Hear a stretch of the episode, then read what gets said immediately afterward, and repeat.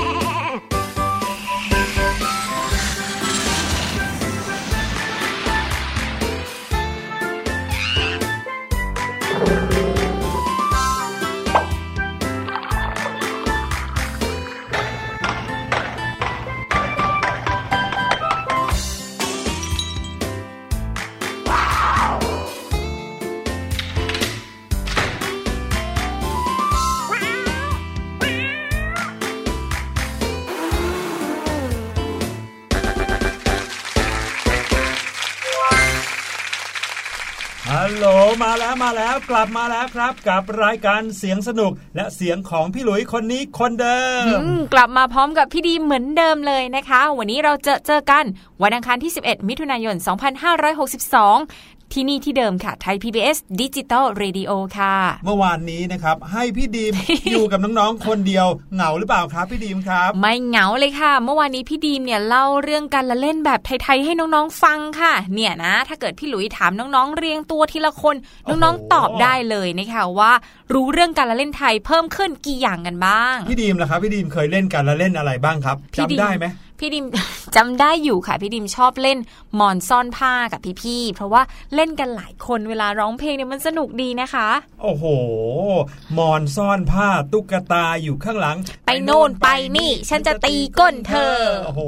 นี่เราพูดมาเนี่ยไม่รู้ว่าน้องๆ เคยได้ยินกันบ้างหรือเปล่าเนาะน้องๆน่าจะได้ยินหลังจากที่พี่ดีมร้องให้ฟังเมื่อวานนี้เนี่ยแหละค่ะพี่หลุยพี่หลุยชอบเล่นเอ่อ ม้าก้านกล้วย โอ้โหา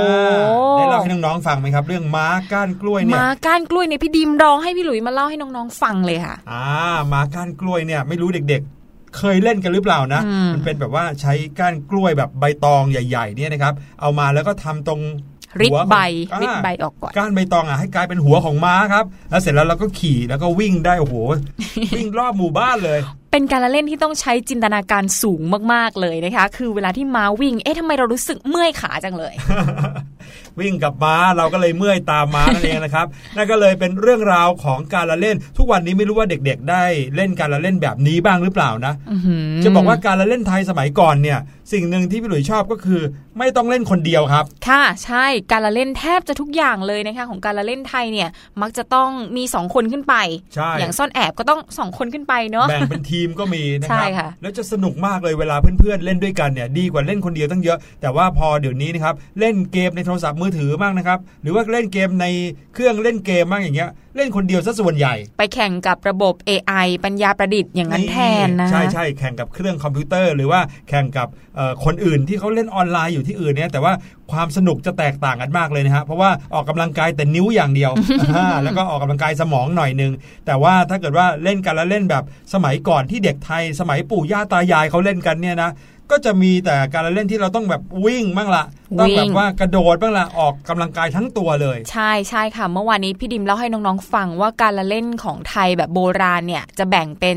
2 ประเภทใหญ่ ๆ เลยก็คือ เล่นกลางแจ้งกับเล่นในร่มครับแต่ว่าส่วนใหญ่จะเป็นเล่นกลางแจ้งซะส่วนใหญ่นะคะอาจจะเป็นเพราะสมัยก่อนเนี่ยเมืองไทยอาจจะไม่ร้อนขนาดนี้ใช่เด็กๆ ก็เลยมีโอกาสได้วิ่งเล่นรอบสนามหรือว่าในสวนนะคะเดี๋ยวนี้นะออกไปเล่นข้างนอกเนี่ยมีละลายเหมือนกันนะฮะร้อนมากเด็กๆก็เลยอาจจะต้องเปลี่ยนแปลงพัฒนาตัวเองไปเล่นในร่มแทนใช่ใช่ตอนพักเที่ยงเนี่ยนะครับ เมื่อก่อนนี้ในโรงเรียนเนี่ยเด็ก ๆ จะวิ่งกันเต็มลานเลยนะครับ แต่เดี๋ยวนี้ตอนพักเที่ยงเนี่ยส่วนใหญ่เด็ก ๆ จะหลบอยู่ตามใต้ร่มไม้หรือว่าใต้ตึกกันซะส่วนใหญ่เลยค่ะ แต่ว่าก็ยังมีกีฬาบางประเภท หรือว่าการละเล่นบางประเภทที่เราสามารถเล่นในร่มได้นะคะพี่หลุยใช่ครับ กีฬาที่เล่นในร่มนะครับ อย่างที่พี่หลุยชอบเลยนะ ก็คือสเก็ตน้ำแข็งโอ้โหนอกจากเล่นในร่มแล้วเนี่ยยังเย็นหนาวจะเยือกเลยนะคะใช่แล้วนะครับคือไม่ต้องออกไปเล่นข้างนอกนะแดดเดือดไม่ต้องโดน แต่ว่ากีฬาเนี่ยนะครับไม่ว่าจะเล่นในร่มหรือว่าเล่นกลางแดดนะก็แล้วล้วนแล้วแต่ให้สิ่งที่เป็นประโยชน์กับร่างกายนะครับให้ร่างกายได้ออกกำลัง บางทีแม้แต่เล่นในร่มนะครับแต่ก็เหงื่อออกมากไม่แพ้กับเล่นข้างนอกเลยล่ะครับ ค่ะ รวมถึงกีฬาหรือว่าการละเล่นบางชนิดนะคะยังฝึกให้เราเนี่ย หัดสังเกตหรือว่าหัดฟังเสียงด้วยนะนี่อย่างซ่อนแอบนะคะพี่หลุยพอเราปิดตา แล้วก็รอให้เพื่อนๆไปซ่อนตัวเนี่ย พอเราจะเริ่มหาเราจะถามเพื่อนๆว่า เอาหรือยังอืมทีนี้ต้องตั้งใจฟังแล้วว่าเพื่อนๆตอบมาจากทิศทางไหนนะคะจะได้เดินไปหาเพื่อนได้ถูก ใช่พี่หลุยเคยเหมือนกันนะครับ เป็นคนหาบอกว่า เอาหรือยังเงียบกริบเงียบลกริบไม่มีใครแบบแอะเสียงสักนิดหนึ่งเลยนะครับใช่เราก็พยายามใช่ตั้งใจฟังเต็มที่ว่าเสียงเขาจะมาจากทางไหนปรากฏว่าเงียบกริบกันหมดเลยเงียบเราเลยต้องเดินออกมาแล้วก็หาเพื่อน หาสักพักหนึ่งหา ใครไม่เจอก็เลยเดินกลับบ้านเลยให้เพื่อนก็ซ่อนอยู่อย่างนั้นซ่อนอยู่อย่างนั้นยันเย็นไปเลย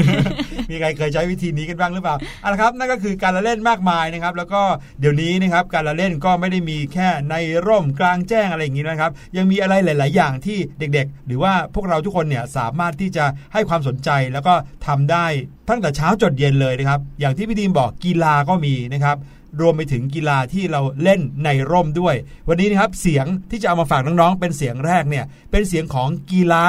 อ่าอืมแล้วก็เป็นกีฬาที่อยู่ในร่มด้วย ลองเดาดูซิว่ามีกีฬาอะไรบ้างนะฮะอ๋อพูดซะขนาดนี้อย่าเสียเวลาไปเลยค่ะพาน้องๆไปฟังเสียงแรกที่เราเตรียมมาให้น้องๆกันเลยดีกว่าค่ะ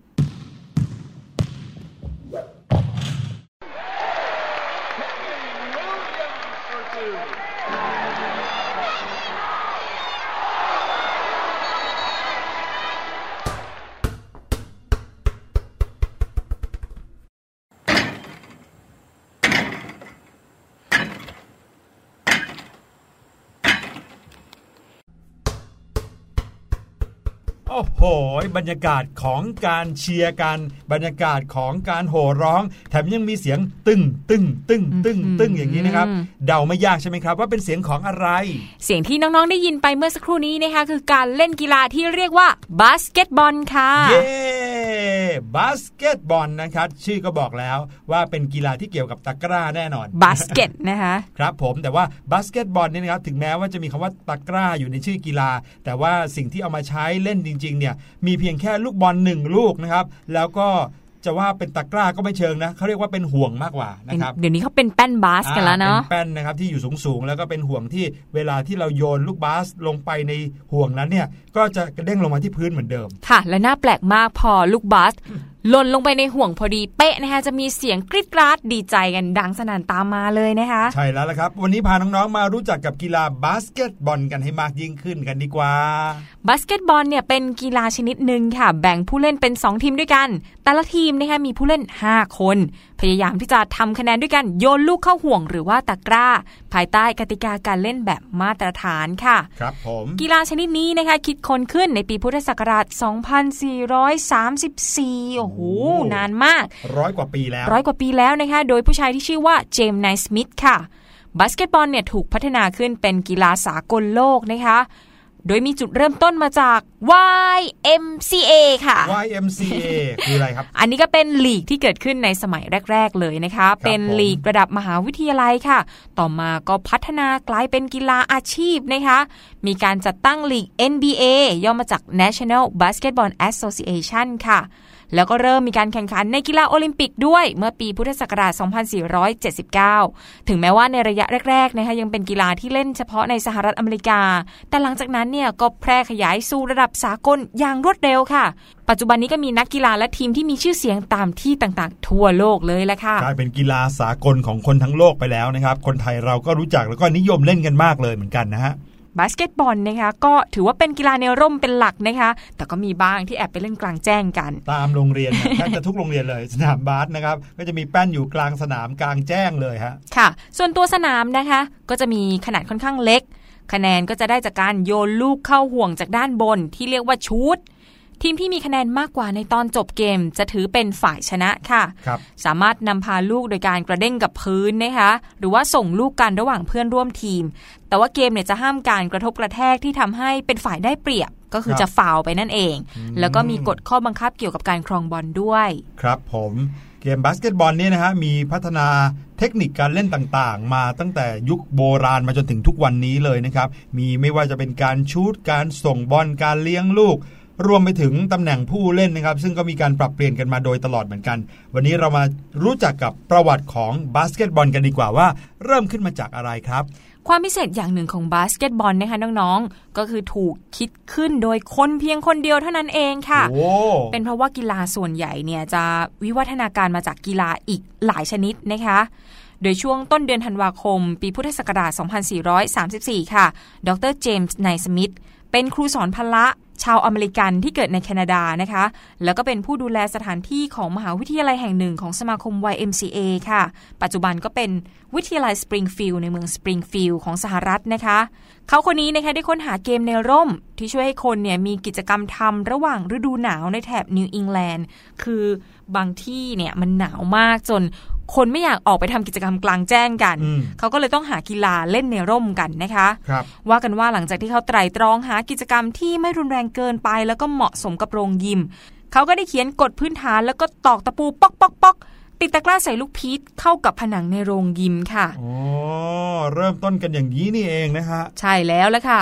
โดยเกมแรกที่เล่นเป็นทางการนะคะ ก็เล่นในโรงยิม YMCA ในเดือนถัดมาค่ะ คือวันที่ 20 มกราคม 2435 สมัยนั้นนะคะใช้ผู้เล่น 9 คนค่ะโอ้โห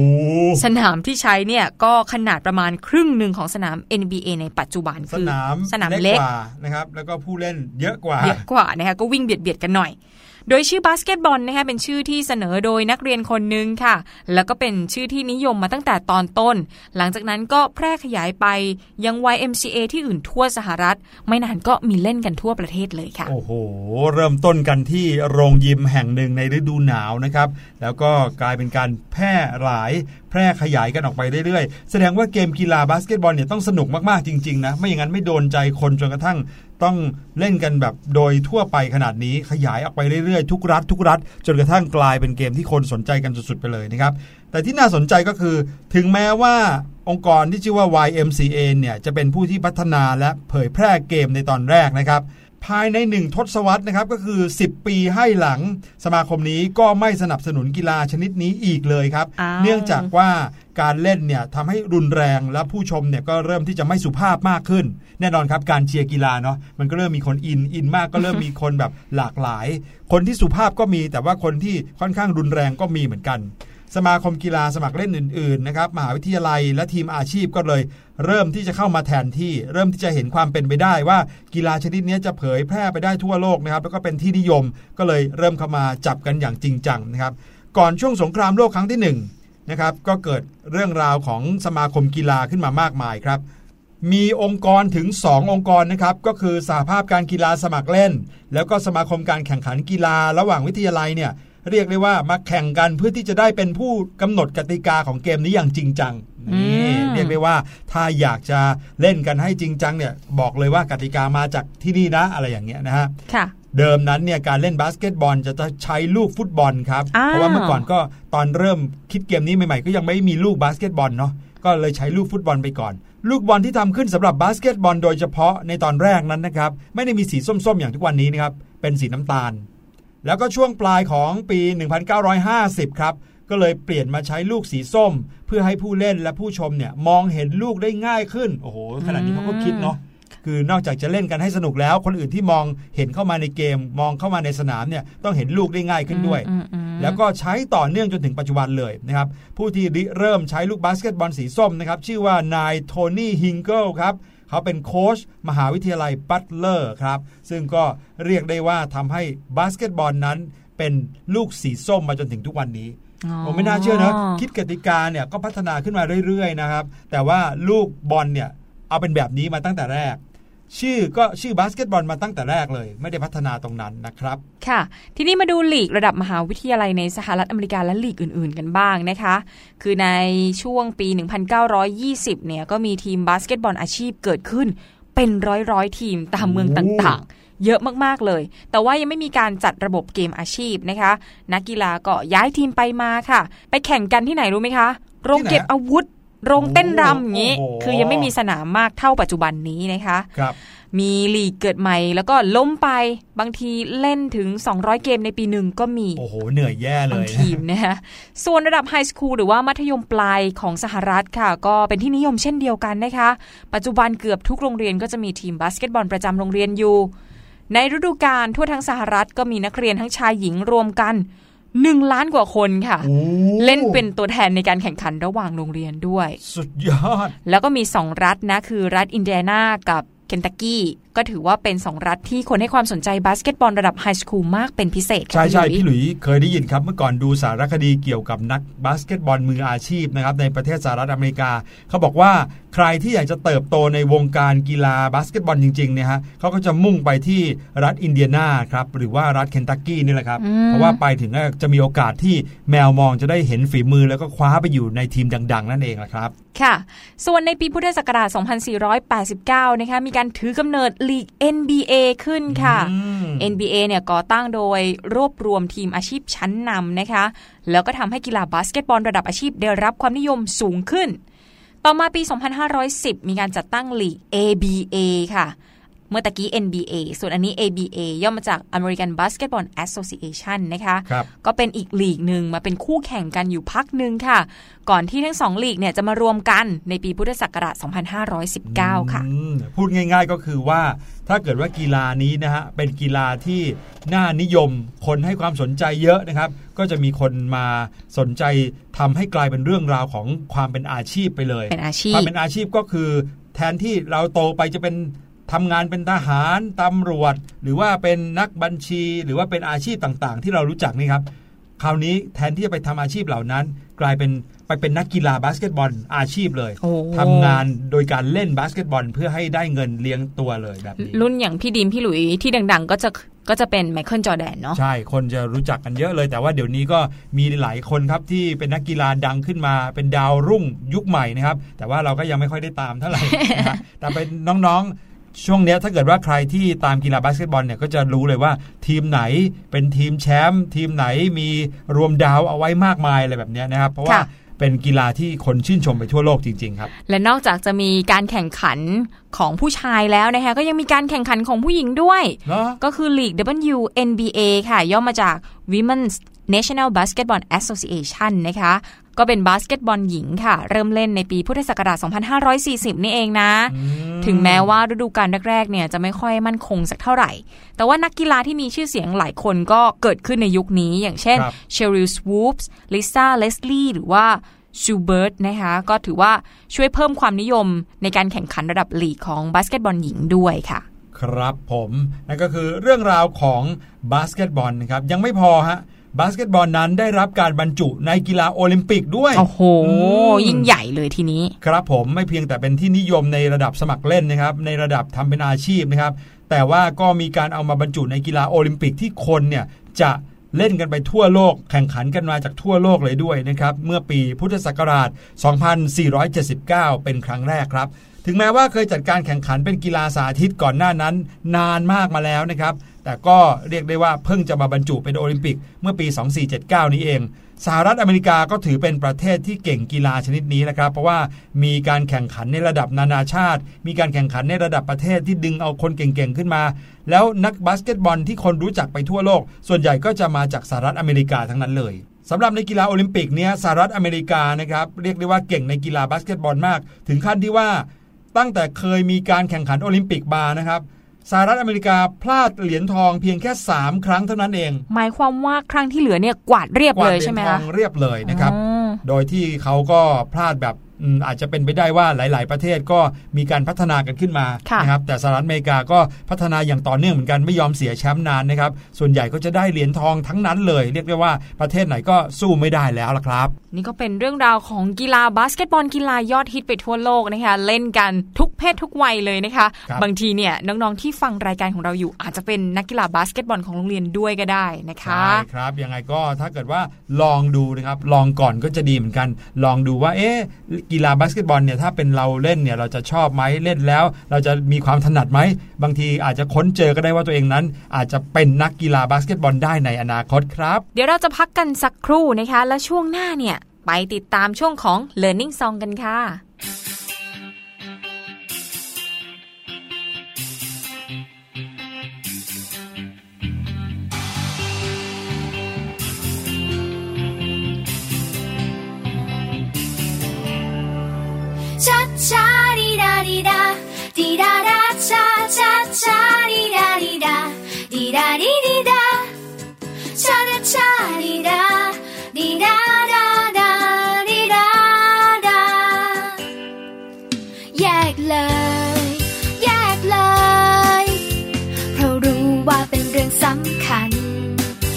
ออกมา จากกล่องนั้น เพราะรู้มีค่าตั้งมากมาย ที่มองดูเห็น อย่างชัดเจน มีแก้วพลาสติกและโลหะ ไม่ควรโยนทิ้ง แยกมาซะ แยกทิ้งให้ทุกทั้ง แยกทิ้งลงในถังรีไซเคิลรู้แล้วช่วยบอกกันไป ให้เข้าใจทุกคนาช่วยที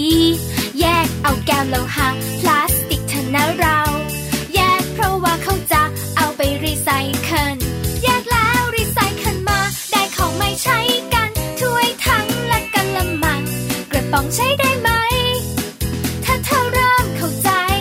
แยกทิ้งให้ถูกทั้งและกัน รู้แล้วช่วยบอกกันไป ให้เข้าใจทุกคนแยกทิ้งต้องไม่ปะปน รบกวนช่วยที แยกเอาแก้วโลหะพลาสติกเถอะนะเรา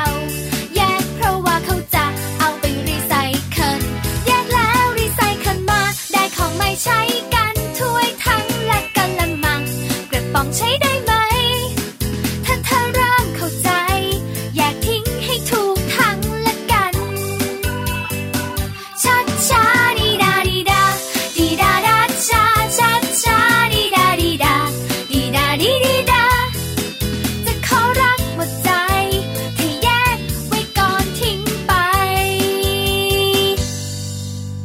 กลับเข้าสู่รายการเสียงสนุกครับ และช่วงนี้ก็คือช่วง Learning Song นั่นเองครับ ช่วงนี้น้องๆก็จะได้ฟังเพลงเพราะๆมากมายเลย และแน่นอนว่าแต่ละเพลงก็จะมีเรื่องราวดีๆ ซ่อนอยู่ มีความรู้รอบตัวซ่อนอยู่ หรือจะมีแง่คิดที่ทำให้เราสามารถที่จะมีความสุขได้ในแต่ละวันได้ด้วยนะครับ นั่นก็คือ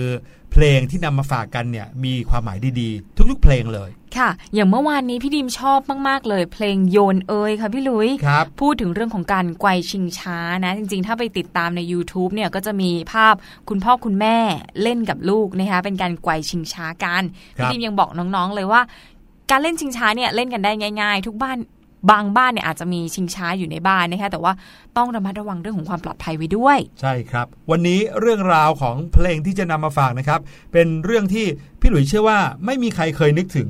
อืมอ่าพี่ดีมเคยนึกถึงหรือเปล่ากับเรื่องนี้นะครับ เพลงนี้มีชื่อว่าเพลงสวัสดีขอบคุณขอโทษนะครับ ไปฟังกันก่อนแล้วเดี๋ยวช่วงหน้ากลับมา จะกลับมาบอกว่า เอ๊ะ เราไม่เคยนึกถึงอะไรครับ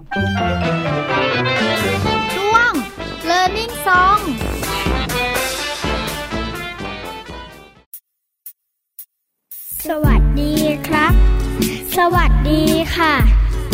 คำทักทายธรรมดา ธรรมดา เวลาที่เรามาพบกันมาเจอกัน คำธรรมดาแต่มาจากหัวใจ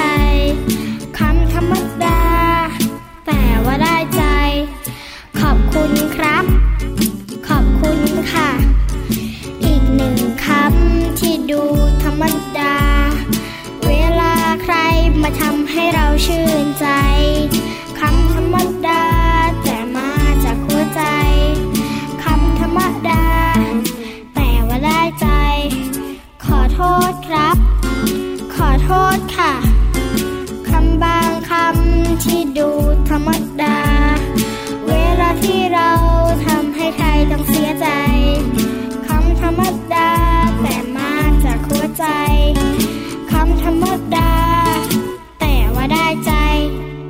ฟังเพลงนี้จบแล้วเนี่ยนะ จะต้องเป็นเด็กที่มารยาทดีมากๆเลยค่ะ คือจริงๆ แล้วคำสามคำเนี้ยเราพูดกันติดปากทุกวันเลยนะคะ โดยเฉพาะใช่คำแรกคือคำว่าสวัสดี ครับไปโรงเรียนถึงเจอคุณครูปุ๊บก็ยกมือไหว้สวัสดีเลยใช่แต่ว่าหลายคนเนี่ยไม่ค่อยพูดคำว่าขอบคุณหรือว่าขอโทษ ใช่ใช่ส่วนใหญ่แล้ว3คำที่ควรจะต้องพูดให้ติดปากเอาไว้เลยนะครับถ้าไม่นับคำว่าสวัสดีเนี่ยก็จะเหลือ 2คำที่ควรจะพูดให้ติดปากเอาไว้ เพราะว่าไปพูดที่ไหนใคร ๆก็รักนะครับค่ะก็คือคำว่าขอบคุณและคำว่าขอโทษนั่นเองนะครับขอบคุณเนี่ยเราจะพูดเมื่อมีใครทำอะไรให้เรานะครับไม่ว่าจะทำให้เรารู้สึกดีมีความสุข หรือว่าทำอะไรเพื่อเราเพื่อให้เรารู้สึกสะดวกสบายมากยิ่งขึ้น ก็ต้องมีคำว่าขอบคุณทุกครั้งเลยค่ะเรียกได้ว่าถ้าเราอยู่ในสังคมไม่ว่าจะเป็นอยู่กับเพื่อนหรือว่าผู้ใหญ่เนี่ยสามคำนี้ต้องมีติดปากเอาไว้เลยนะคะพี่หลุย ครับผมอืมแต่ว่าวันนี้เราจะพาน้องๆมาชวนคิดกันครับว่า เอ๊ะ ในเมื่อเราพูดคำว่า สวัสดี ขอบคุณหรือว่าขอโทษเนี่ย มาตลอดเลยตั้งแต่จำความได้ ตั้งแต่คุณพ่อคุณแม่ก็สอน และคุณปู่คุณย่าคุณตาคุณยายของคุณพ่อคุณแม่เราเขาก็สอนคุณพ่อคุณแม่มาด้วยนะ อืมแต่ว่าเคยมีใครบอกเราหรือเปล่า หรือว่าใครๆ เคยสงสัยบ้างหรือเปล่าครับว่าคำว่าสวัสดีเนี่ย มาจากไหน ใครเป็นคนที่พูดคำว่าสวัสดีขึ้นคนแรก ก่อนหน้านั้นเขาใช้คำว่าอะไรกันมาก่อนล่ะครับ วันนี้นะคะรายการของเรามีคำตอบเรื่องนี้ค่ะ คนไทยสมัยก่อนค่ะ มักจะทักทายกันว่าอะไรรู้ไหมคะ ว่าอะไรฮะเวลาพี่ดิมเจอพี่หลุยอยู่ในสมัยก่อนเนี่ยก็จะพูดว่าไปไหนมาอ๋อ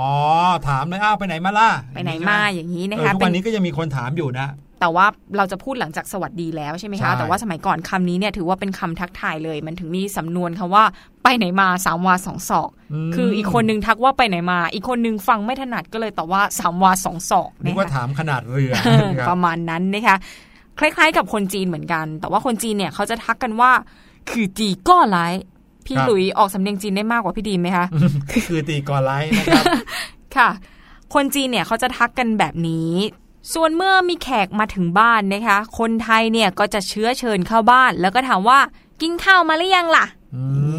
มส่วนคนจีนเขาก็จะพูดว่าเจี๊ยบวย ด้วยความเป็นห่วง เดินทางมาเหนื่อยๆกิค่ะนข้าวกันมาหรือยัง เหมือนเป็นวัฒนธรรมเนื้อะใครมาบ้านเราก็ต้องต้อนรับขับสู้กันด้วยอาหารรับนะนะคะเมื่อก่อนไม่มีคำว่าสวัสดีเลยนะค่ะ แล้วคำว่าสวัสดีของคนไทยนะคะที่ใช้ทักทายเมื่อพบเจอกันครั้งแรก หรือว่าใช้ตอนบอกลากันเนี่ย ความจริงแล้วเนี่ยคำนี้เนี่ยรัฐบาลไทยกำหนดให้ใช้เมื่อวันที่ 22 มกราคม 2486 ค่ะ จริง ๆ แล้วก็ไม่นานนะไม่ถึงร้อยปีนะ ใช่ โดยให้ใช้เป็นคำทักทายเมื่อพบหรือว่าจากลา คือย้อนไปเมื่อ 70 ปีที่แล้วนะคะคนที่ริเริ่มใช้คำนี้ก็คือ พระยาอุปกิจศิลปสารหรือว่านิ่มกาญจนาชีวะค่ะ โดยคำว่าสวัสดีนะคะมาจากคำศัพท์ภาษาบาลี คือคำว่า โสธิ คือถ้าเกิดสวดมนต์บ่อยๆ ก็จะคุ้นกับคำนี้ครับรวมไปถึงอีกคำหนึ่งคือคำว่าสวัสติ เป็นภาษาสันสกฤตนะคะ แล้วก็ได้เริ่มใช้ครั้งแรกคำว่าสวัสดีเนี่ยที่คณะอักษรศาสตร์จุฬาลงกรณ์มหาวิทยาลัยค่ะ ขณะที่ท่านพระยาอุปกิจศิลปสารเนี่ยเป็นอาจารย์อยู่ที่นั่นค่ะครับผมต่อมานะครับทางจอมพลปพิบูลสงครามครับ นายกรัฐมนตรีในสมัยนั้น ก็เห็นชอบครับให้ใช้คำว่า สวัสดี เป็นคำทักทายอย่างเป็นทางการ เริ่มกันใช้กันนะครับ ตั้งแต่วันที่ 22 มกราคม 2486 เป็นต้นมานะครับ ทีนี้มาดูความหมายกันบ้างนะคะคำว่า สวัสติที่บอกว่าเป็นภาษาสันสกฤตเนี่ย แปลว่า ขอความดีความงามจงมีแก่ท่านอืมความหมายดีเนอะครับผมซึ่งทางพระยาอุปกิจศิลปสารได้ปรับเสียงให้ง่าย ต่อการออกเสียงของคนไทยค่ะ จากคำสละเสียงสั้นก็เป็นสละเสียงยาว เป็นคำว่าสวัสดี เพื่อให้มีความไพเราะและลื่นหูมากขึ้นนะคะ หลังจากนั้นคำว่าสวัสดีจึงใช้เป็นคำทักทายที่ไพเราะและสื่อความหมายดีๆ ต่อกันของคนไทยค่ะส่วนคำทักทายอื่นๆ ก็ถูกแปลงมาจากภาษาอังกฤษในสมัยของจอมพลปพิบูลสงครามเช่นกันนะคะ โดยกำหนดให้คนไทยเนี่ยทักกันในทุกช่วงเวลาค่ะ อ้าว ทักกันในทุกช่วงเวลาเนี่ย คือหมายความว่าเจอหน้ากันก็สวัสดีสวัสดี สวัสดีอย่างนี้ใช่ไหมฮะไม่ใช่ค่ะ คือนอกจากคำว่าสวัสดีแล้วก็ยังมีคำอื่นๆด้วยค่ะพี่หลุยอย่างทักทายตอนเช้าที่ภาษาอังกฤษใช้คำว่า good morning เนี่ย เราใช้คำว่าอารุณสวัสดิ์ค่ะคำนี้เด็กๆก็น่าจะเคยได้ยินอยู่บ่อยๆนะคะ ส่วนคำว่า good afternoon สวัสดีตอนบ่ายเนี่ย สมัยก่อนเขาใช้คำว่าทิวาสวัสดิ์ค่ะอื้อหือไพเราะเนอะที่วาคือตอนกลางวันนั่นเองค่ะ แล้วก็อีกคำหนึ่งคำว่า good evening อันนี้อันนี้สิสวัสดีตอนบ่าย เขาใช้คำว่าสายันสวัสดิ์นะคะอืมส่วนสาสายันคือตอนเย็นนั่นเองค่ะ ส่วนคำว่า good night นะคะ ใช้คำว่าราตรีสวัสดิ์ค่ะ ครับผมใช้กันถึง 4คำเลยนะ อรุณสวัสดิ์ทิวาสวัสดิ์สายันสวัสดิ์แล้วก็ราตรีสวัสดิ์แต่ว่าเราไม่ค่อยจะเคยได้ยินเนาะคำว่าทิวาสวัสดิ์สายันสวัสดิ์อย่างนี้จะไม่ค่อยใช้กัน ค่ะ ก็ส่วนมากที่ใช้กันคือคำว่าสวัสดี อรุณสวัสดิ์แล้วก็ ราตรีสวัสดิ์เท่านั้นเป็นนะกาคะรเจอกันแล้วก็เป็นการลากันนะครับเพอค่ะคำว่าราตรีสวัสดิ์เนี่ยมักจะไม่ใช่คำที่เจอกันแล้วก็ทักทายกันสมมุติว่าน้องๆ ไปเจอใครตอนกลางคืน แล้วไปบอกว่าราตรีสวัสดิ์ครับ อันเนี้ยมักจะไม่ได้ใช้ในความหมายนั้น ส่วนใหญ่จะใช้เป็นความหมายว่า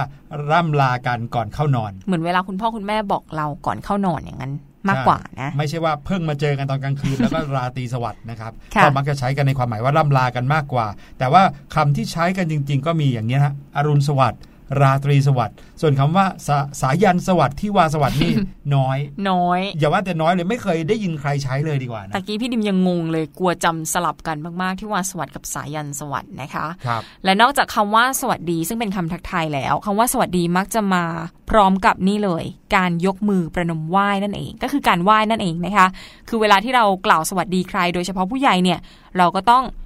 ยกมือประนมไหว้ตรงอกขึ้นพร้อมกันเลย โดยครับมือทั้งสองนะคะ ประสานกันเป็นรูปดอกบัวตูม ไม่ใช่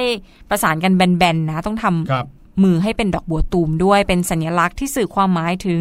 สิ่งสูงค่าที่เป็นมงคลนะคะ เพราะว่าชาวไทยเนี่ยใช้ดอกบัวในการสักการะผู้ใหญ่ บูชาพระพุทธพระธรรมพระสงฆ์ส่วนการวางมือไว้ตรงระดับหัวใจเนี่ยก็มีความหมายเหมือนกัน ถือว่าเป็นการถ่ายทอดความรู้สึกให้เห็นว่า การทักทายนั้นมาจากใจของผู้ไหว้โอ้โหนี่การยกมือไหว้นี่ก็มีความหมายขนาดนี้เลยนะเนี่ยใช่ค่ะโอ้โหแฝงไปด้วยสัญลักษณ์มากมายเลยนะคะครับดังนั้นค่ะเมื่อเรากล่าวคำว่าสวัสดี พร้อมกับยกมือไหว้เนี่ย ก็จะทำให้เห็นถึงความมีจิตใจที่งดงามของคนไทย ที่หวังจะให้ผู้ที่พบได้เจอแต่สิ่งที่ดี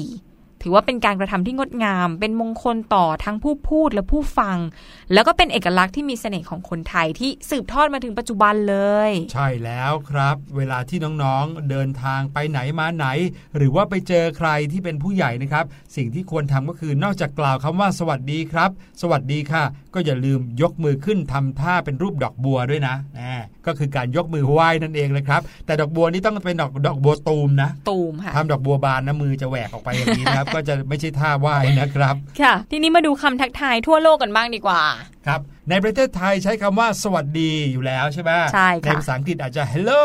นะครับแล้วประเทศอื่นนะครับเขาทักทายกันยังไงครับ อย่างสิงคโปร์เนี่ยเขาก็ใช้ภาษาอังกฤษเหมือนกันเขาก็เลยทักทายกันด้วยคำ Hi ภาษาอังกฤษ hi หรือว่า hello พี่หลุยส์ก็ให้มา พี่ดิมก็บอกไม่เอาไม่เอาอย่างนี้ไม่ให้ ส่วนมาเลเซียนะคะเขาทักทายกันด้วยคำว่า Selamat pagi ถ้าเป็นฟิลิปปินส์นะครับการทักทายจะบอกว่า Kumusta มาที่ลาวกันบ้างดีกว่า ประเทศใกล้บ้านเรานะคะทักทายด้วยคำที่คล้าย ๆ กันเลย สบายดี สบายดี สบายดีนี่คล้าย ๆ กับภาษาไทยที่แปลว่าสบายดีเหมือนกันนะค่ะแต่เมื่อไหร่ก็ตามที่ไปเจอพี่น้องชาวลาวพูดว่าสบายดี เขาไม่ได้กำลังบอกเรื่องสุขภาพเขาอยู่นะ แต่พูดทักทายนะครับ เหมือนกับคำว่าสวัสดีของเรานี่เองนะครับค่ะถ้าเป็นภาษาจีนก็หนีห่าวนะครับ สวัสดีเหมือนกันครับ ส่วนภาษาญี่ปุ่นนะคะโอไฮโยโกไซมาสนี่นะครับ ภาษาสเปนบอกว่าโอล่ะ โอล่ะง่ายๆอย่างนี้เลยนะคคะรับพี่ดิมชอบอีกอันหนึ่งคือภาษาเยอรมันครับฮัลโหลเหมือนรับสายเลยอาโลเหมือนรับสายเลยครับผมพี่หลุยมีเพื่อนคนหนึงเป็นชาวฝรั่งเศสครับ เวลาเจอหน้ากันจะบอกว่า bonjour นะครับ bonjour นี่ก็แปลว่าสวัสดี แต่พอเวลาเขารับโทรศัพท์เขาจะรับว่าฮัลโหล allô นี่นะแบคะบนี้นะฮะซึ่งก็เป็นคำที่ฟังแล้วก็เออคล้ายๆ กับเราเหมือนกันนะครับ เพียงแต่จะมีสำเนียงที่ต่างกันนิดนึงครับ ค่ะ ส่วนโครเอเชียนี่ต้องออกเสียงดีๆนะคะเขาทักทายกันว่า bok อย่างนี้ bok เอาเวลาเจอหน้ากัน bok bok bok bok เอาแค่คำเดียวพออ๋นะอคะ bok เดียวนะครับนั่นก็คือเรื่องราวของคำสวัสดีนะครับ นานาชาติเลย แล้วก็ที่มาที่ไปของคำว่า สวัสดีในภาษาไทยด้วยเอาละครับเดี๋ยวเราไปพักกันสักครู่ครับ ช่วงหน้าเสียงแสนสนุกครับ มีอะไรมาให้น้องๆฟังอีกเช่นเคยสบัดจินตนาการ สนุกกับเสียง เสริมสร้างความรู้ในรายการ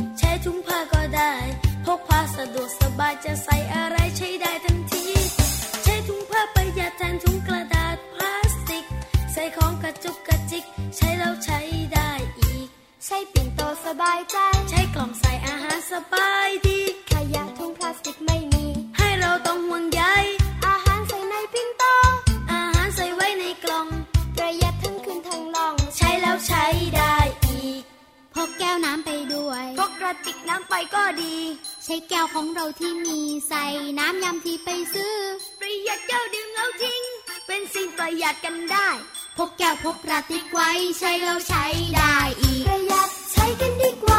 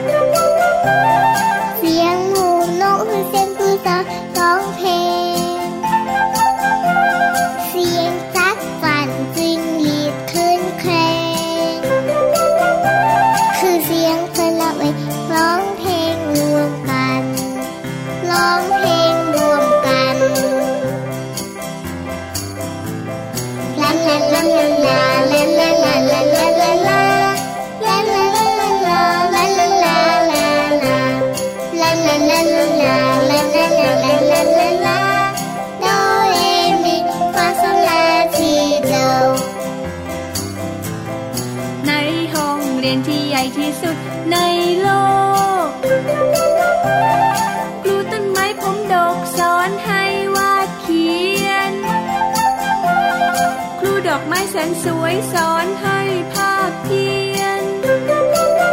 ครูสายรุ้งพานักเรียนประบายสีท้องฟ้า ในห้องเรียนที่ใหญ่ที่สุดในโลก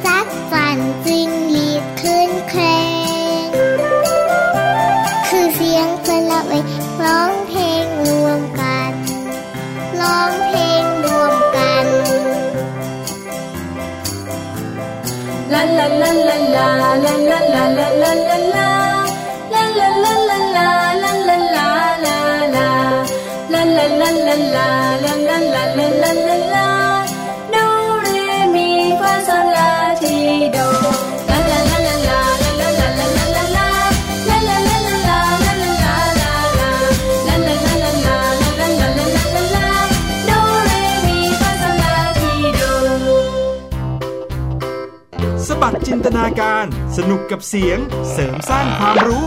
ในรายการ ถึงช่วงสุดท้ายของรายการกันแล้วค่ะ ช่วงนี้เช่นเคย ช่วงเสียงแสนสนุกค่ะ ช่วงนี้นะคะเราก็จะมีเสียงเครื่องดนตรีไพเราะเพราะพริ้งมาให้น้องๆฟังกันเป็นประจำทุกวันเลย ใช่ครับเครื่องดนตรีก็จะสลับสับเปลี่ยนกันครับ บางทีก็เป็นเครื่องดนตรีไทย เครื่องดนตรีสากลบ้าง เครื่องดนตรีพื้นบ้านบ้างนะครับอืมวันนี้เนี่ยเป็นเครื่องดนตรีผนังยังไงคะก็เมื่อวานเป็นพื้นบ้านใช่ไหมอ๋วัอนนี้มาเป็นผนังพรุ่งนี้เป็นหลังคาเออ พูดเล่นพูดเล่นนะครับ วันนี้นะครับเป็นเครื่องดนตรีที่เรียกได้ว่าเป็นเครื่องดนตรีในเทพนิยาย ใช่นะครับเด็กๆที่ชอบดูพวกเทพนิยายที่เกี่ยวกับนางเงือกอ่าอาจจะคุ้นเคยกับเครื่องดนตรีชนิดนี้นะคะครับผมเถอะเพอๆเนี่ยนะใบแค่นี้รู้เลย รู้นะคเลบยนะคะ เดินออกไปเลยไม่ต้องฟังพี่หลุยส์กับพี่พิมต่ออะมาที่ช่วงนี้แหละครับ ช่วงเสียงแสนสนุกครับ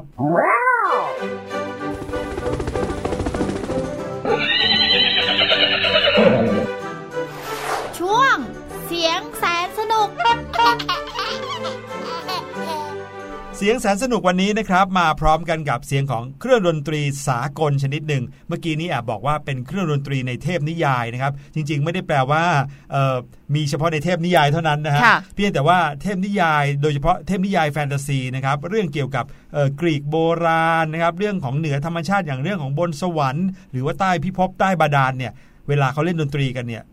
ก็จะคว้าเจ้าตัวนี้แหละครับขึ้นมาเล่นนะครับอืมโดยเฉพาะอย่างยิ่งที่พี่ดีมบอกเมื่อกี้นะฮะว่าเอ่อ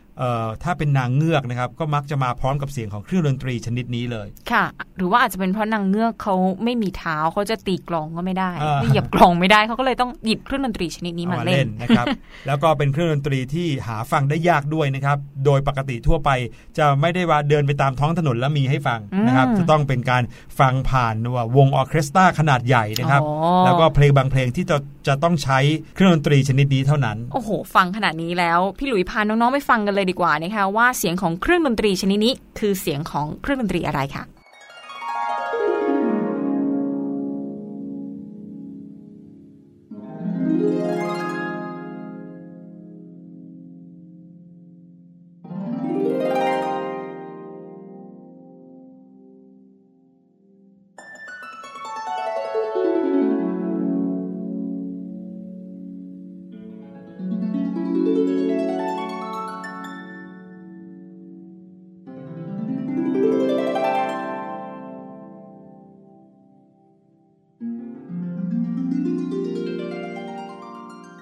ไงครับ ฟังกันแล้วนี่อย่านึกว่าเปิดเสียงเอฟเฟกต์นะเสียงแบบเอ้ยมีอะไรแบบหายตัวแป๊บมาหรือเปล่าอะไรเงี้ยอืมวึ้งวึ้งวึ้งวึ้งวึ้งวึ้งเมื่อกี้เป็นเสียงของเครื่องดนตรีที่เรียกว่าฮาร์ปนั่นเองครับ ฮาร์ปนะคะมีชื่อไทยเหมือนกัน นั่นก็คือพิณนั่นเองนะคะ ก็ถือว่าเป็นเครื่องดนตรีประเภทเครื่องสายของตะวันตกค่ะ มีเสียงเกิดขึ้นจากการใช้นิ้วดีดนะคะครับสายเสียงของเครื่องดนตรีชนิดนี้เนี่ยปกติมีถึง 47 เส้นด้วยกันโอ้โหเยอะมาก แล้วก็ที่เหยียบเพด a l เนี่ยเจ็ดอันครับเพด a l แต่ละอันจะควบคุมสายเสียงแต่ละชุดนะคะ อย่างเช่นเพด a l อันหนึงเนี่ยจะบังคับสายเสียง C ทั้งหมด และอีกอันหนึงจะบังคับสายเสียง D ทั้งหมดค่ะ อืม ครับผมฮาร์ปเนี่ยก็เป็นเครื่องดนตรีเก่าแก่ชนิดหนึ่งที่มีการกล่าวถึงตั้งแต่ราว 3,000 ปีก่อนคริสตกาลอ่าเห็นไหมบอกแล้วถึงได้ไปอยู่ในเทพนิยายไง โอ้ นานมากๆเลย คือที่มาของเครื่องดนตรีชนิดนี้นะคะ น่าจะมาจากประเทศไอยคุปต์หรือว่าอียิปต์ ยังครับเรียกอียิปต์ว่าไอยคุปต์อยู่เลยนะคะโบรานานณจจริริงงๆ เพราะว่าตามภาพฝาผนังใต้สุสานของอียิปต์เนี่ยจะเห็นมีรูปคนดีดพิณชนิดนี้อยู่เยอะเออมากจริงด้วยเลยจริงด้วย ตัวตัวหนังสือภาพอะนะครับค่ะก็จะเป็นรูปคนเนี่ยกำลังนั่งแล้วก็ดีดพิณอยู่อืมดีดเจ้าฮาร์ปเนี้ยอยู่นะครับฮาร์ปนั้นเป็นเครื่องดนตรีประเภทสายครับ ซึ่งก็แตกต่างจากเครื่องสายประเภทอื่นๆนะครับอย่างเช่นถ้าเราพูดถึงเครื่องดนตรีสายอย่างกีตาร์อย่างเงี้ยก็จะมีอยู่ 6 สายบ้าง 5 สายบ้าง 4 สายบ้างอยู่บนเครื่องใช่ไหมครับ แต่ว่าเครื่องดนตรีอย่างฮาร์ปเนี่ยนะครับมีแต่สายอย่างเดียวเลยอืมแล้วก็มีโครงเป็นไม้หรือว่าโครงเป็นเหล็กที่มีความแข็งแรงแล้วก็ขึงสายนั้นให้ตึงนะครับการขึงของสายเนี่ยจะไม่ผ่านกล่องเสียงอะไรเลย ที่จะช่วยขยายเสียงได้นะครับเหมือนเครื่องดนตรีชนิดอื่นๆ อย่างกีตาร์เนี่ยก็จะต้องมีช่องเอาไว้เพื่อที่จะได้ให้เสียงนั้นมันขยายและก็กังวาน แต่อันนี้ไม่มีเลยนะครับแม้แต่ไวโอลินยังมีนะครับเปียโนก็จะมีโครงไม้เพื่อให้เสียงดังขึ้นมา แต่ฮาร์ปไม่มีมีแต่เส้นเปล่าๆเลยนะครับ สำหรับการขึงสายเนี่ยก็มีลักษณะเป็นรูปสามเหลี่ยมโค้งงอเล็กน้อยครับ เพื่อให้เกิดความสวยงาม ปกติก็จะเล่นด้วยการดีดที่สายนี่เอง คุณภาพเสียงของฮาร์ปมีความแจ่มใสกว่าเสียงของเปียโน ใช้แสดงความสดชื่นแจ่มใสอ๋อแหมเหมือนอย่างเมื่อกี้นี้ใช่นะครับใช่ที่ค่ะได้ยินฟังแล้วรู้สึกว่าแหมเหมือนกับเอาน้ำเนี่ยมาสาดลงในหน้าอืมที่หน้าของเราเลย หรือว่าเวลาเราเห็นที่ห รือว่าเวลาเราเห็นฮาร์ฟปรากฏในเทพนิยายต่างๆเนี่ยนางเงือกก็มักจะเล่นอยู่ริมทะเลริมน้ำมาพร้อมเสียงหัวเราะกุ๊กกิ๊กกุ๊กกิ๊กมีอะไรความสุขอย่างนี้ะครับกันใหญ่เลยนะคะ มาดูที่ลักษณะของฮาร์ปกันบ้างค่ะ โครงสำหรับขึงสายเนี่ยมีลักษณะเป็นรูปสามเหลี่ยมโค้งงอเล็กน้อยมี 47 สายอย่างที่ว่าไป และเสียงของฮาร์ปนะคะสามารถใช้เพื่อแสดงการไหลของสายน้ำเหมือนเมื่อกี้เลยใช่ที่ฟังอยู่สดชื่นแจ่มใสครับมีวิวัฒนาการมาจาก lyre harp นะคะก็แบ่งออกเป็น 2 ประเภทด้วยกันค่ะ ประเภทแรกคือฮาร์ปขนาดใหญ่ที่มีคันเหยียบมี 47 สายนะคะ เรียกกันง่าย ๆ ว่า Grand Concert Harp นี่เรียกง่ายแล้วเหรอเนี่ยอืมแล้วก็มีขนาดลดหลั่นกันไป อย่างเช่น Semi Grand และ Salon วงดุริยางค์ซิมโฟนีที่มีมาตรฐานก็จะใช้ฮาร์ปขนาด Grand Concert 47 สายเท่านั้นค่ะ ครับผมและอีกแบบหนึ่งก็คือ liver harp นะครับ liver harp เนี่ยใช้ไกเปลี่ยนเสียงจะมีขนาดต่างๆ เช่นเดียวกันกับ ฮาร์ปขนาดใหญ่เมื่อกี้นี้นะครับ ก็จะมีแค่ 36 สาย ซึ่งบางรุ่นนั้นอาจจะใช้บรรเลงเทียบเท่ากับฮาร์ปชนิดคันเหยียบหรือว่าชนิดแรกได้เลยนะครับขึ้นอยู่กับว่าเพลงนั้นจะต้องใช้ความละเอียดแค่ไหนนะครับนั่นก็คือฮาร์ปจะมีโอกาสได้แตะต้องเครื่องจริงๆเนี่ยยากมากเลยนะครับเพราะว่าเครื่องฮาร์ปเครื่องหนึ่งที่ใช้กับวงซิมโฟนีออร์เคสตรานะครับราคาถึง 4 0 0แสนบาทก็มีโอ้โหนะครับไม่ค่อยมีใครซื้อฮาร์ปไว้เล่นเองที่บ้านนะฮะค่ะเพราะไม่รู้ว่าจะเล่นยังไงเหมือนกันนะครับส่วนใหญ่แล้วก็มักจะเล่นอยู่ในวงหรือประกอบกับเพลง วันนี้พี่หลุยมีเพลงที่ใช้ฮาร์ปบรรเลงมาให้ฟังด้วยแต่ไม่ใช่เพลงคลาสสิกที่เล่นกับวงออร์เคสตรานะ อันนี้เป็นเพลงป๊อปธรรมดาเลย ซึ่งมีความไพเราะมากๆ ประกอบนิทาน หรือว่าการ์ตูนเรื่องหนึ่งด้วย ก็คือเรื่อง Beauty and the Beast ค่ะอ่าเพลงนี้จะเป็นยังไงนะครับ แล้วก็เมื่อบรรเลงในรูปแบบของฮาร์ปแล้วจะเป็นยังไงไปฟังกันเลยครับ「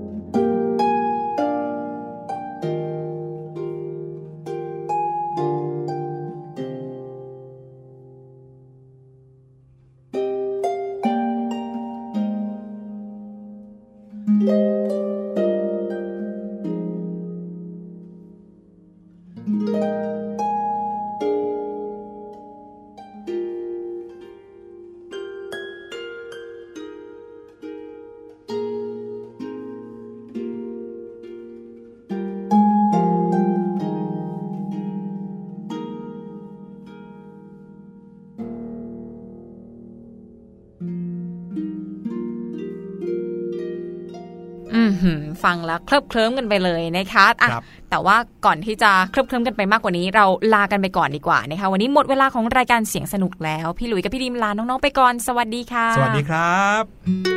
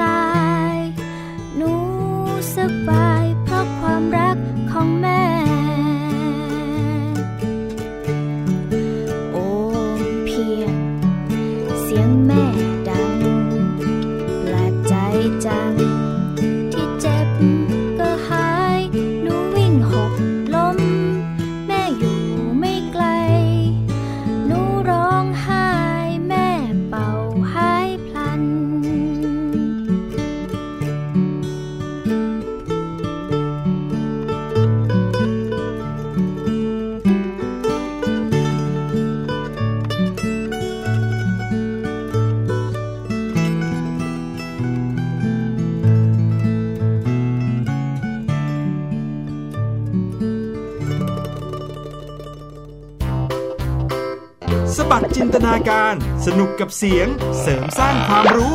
ในรายการ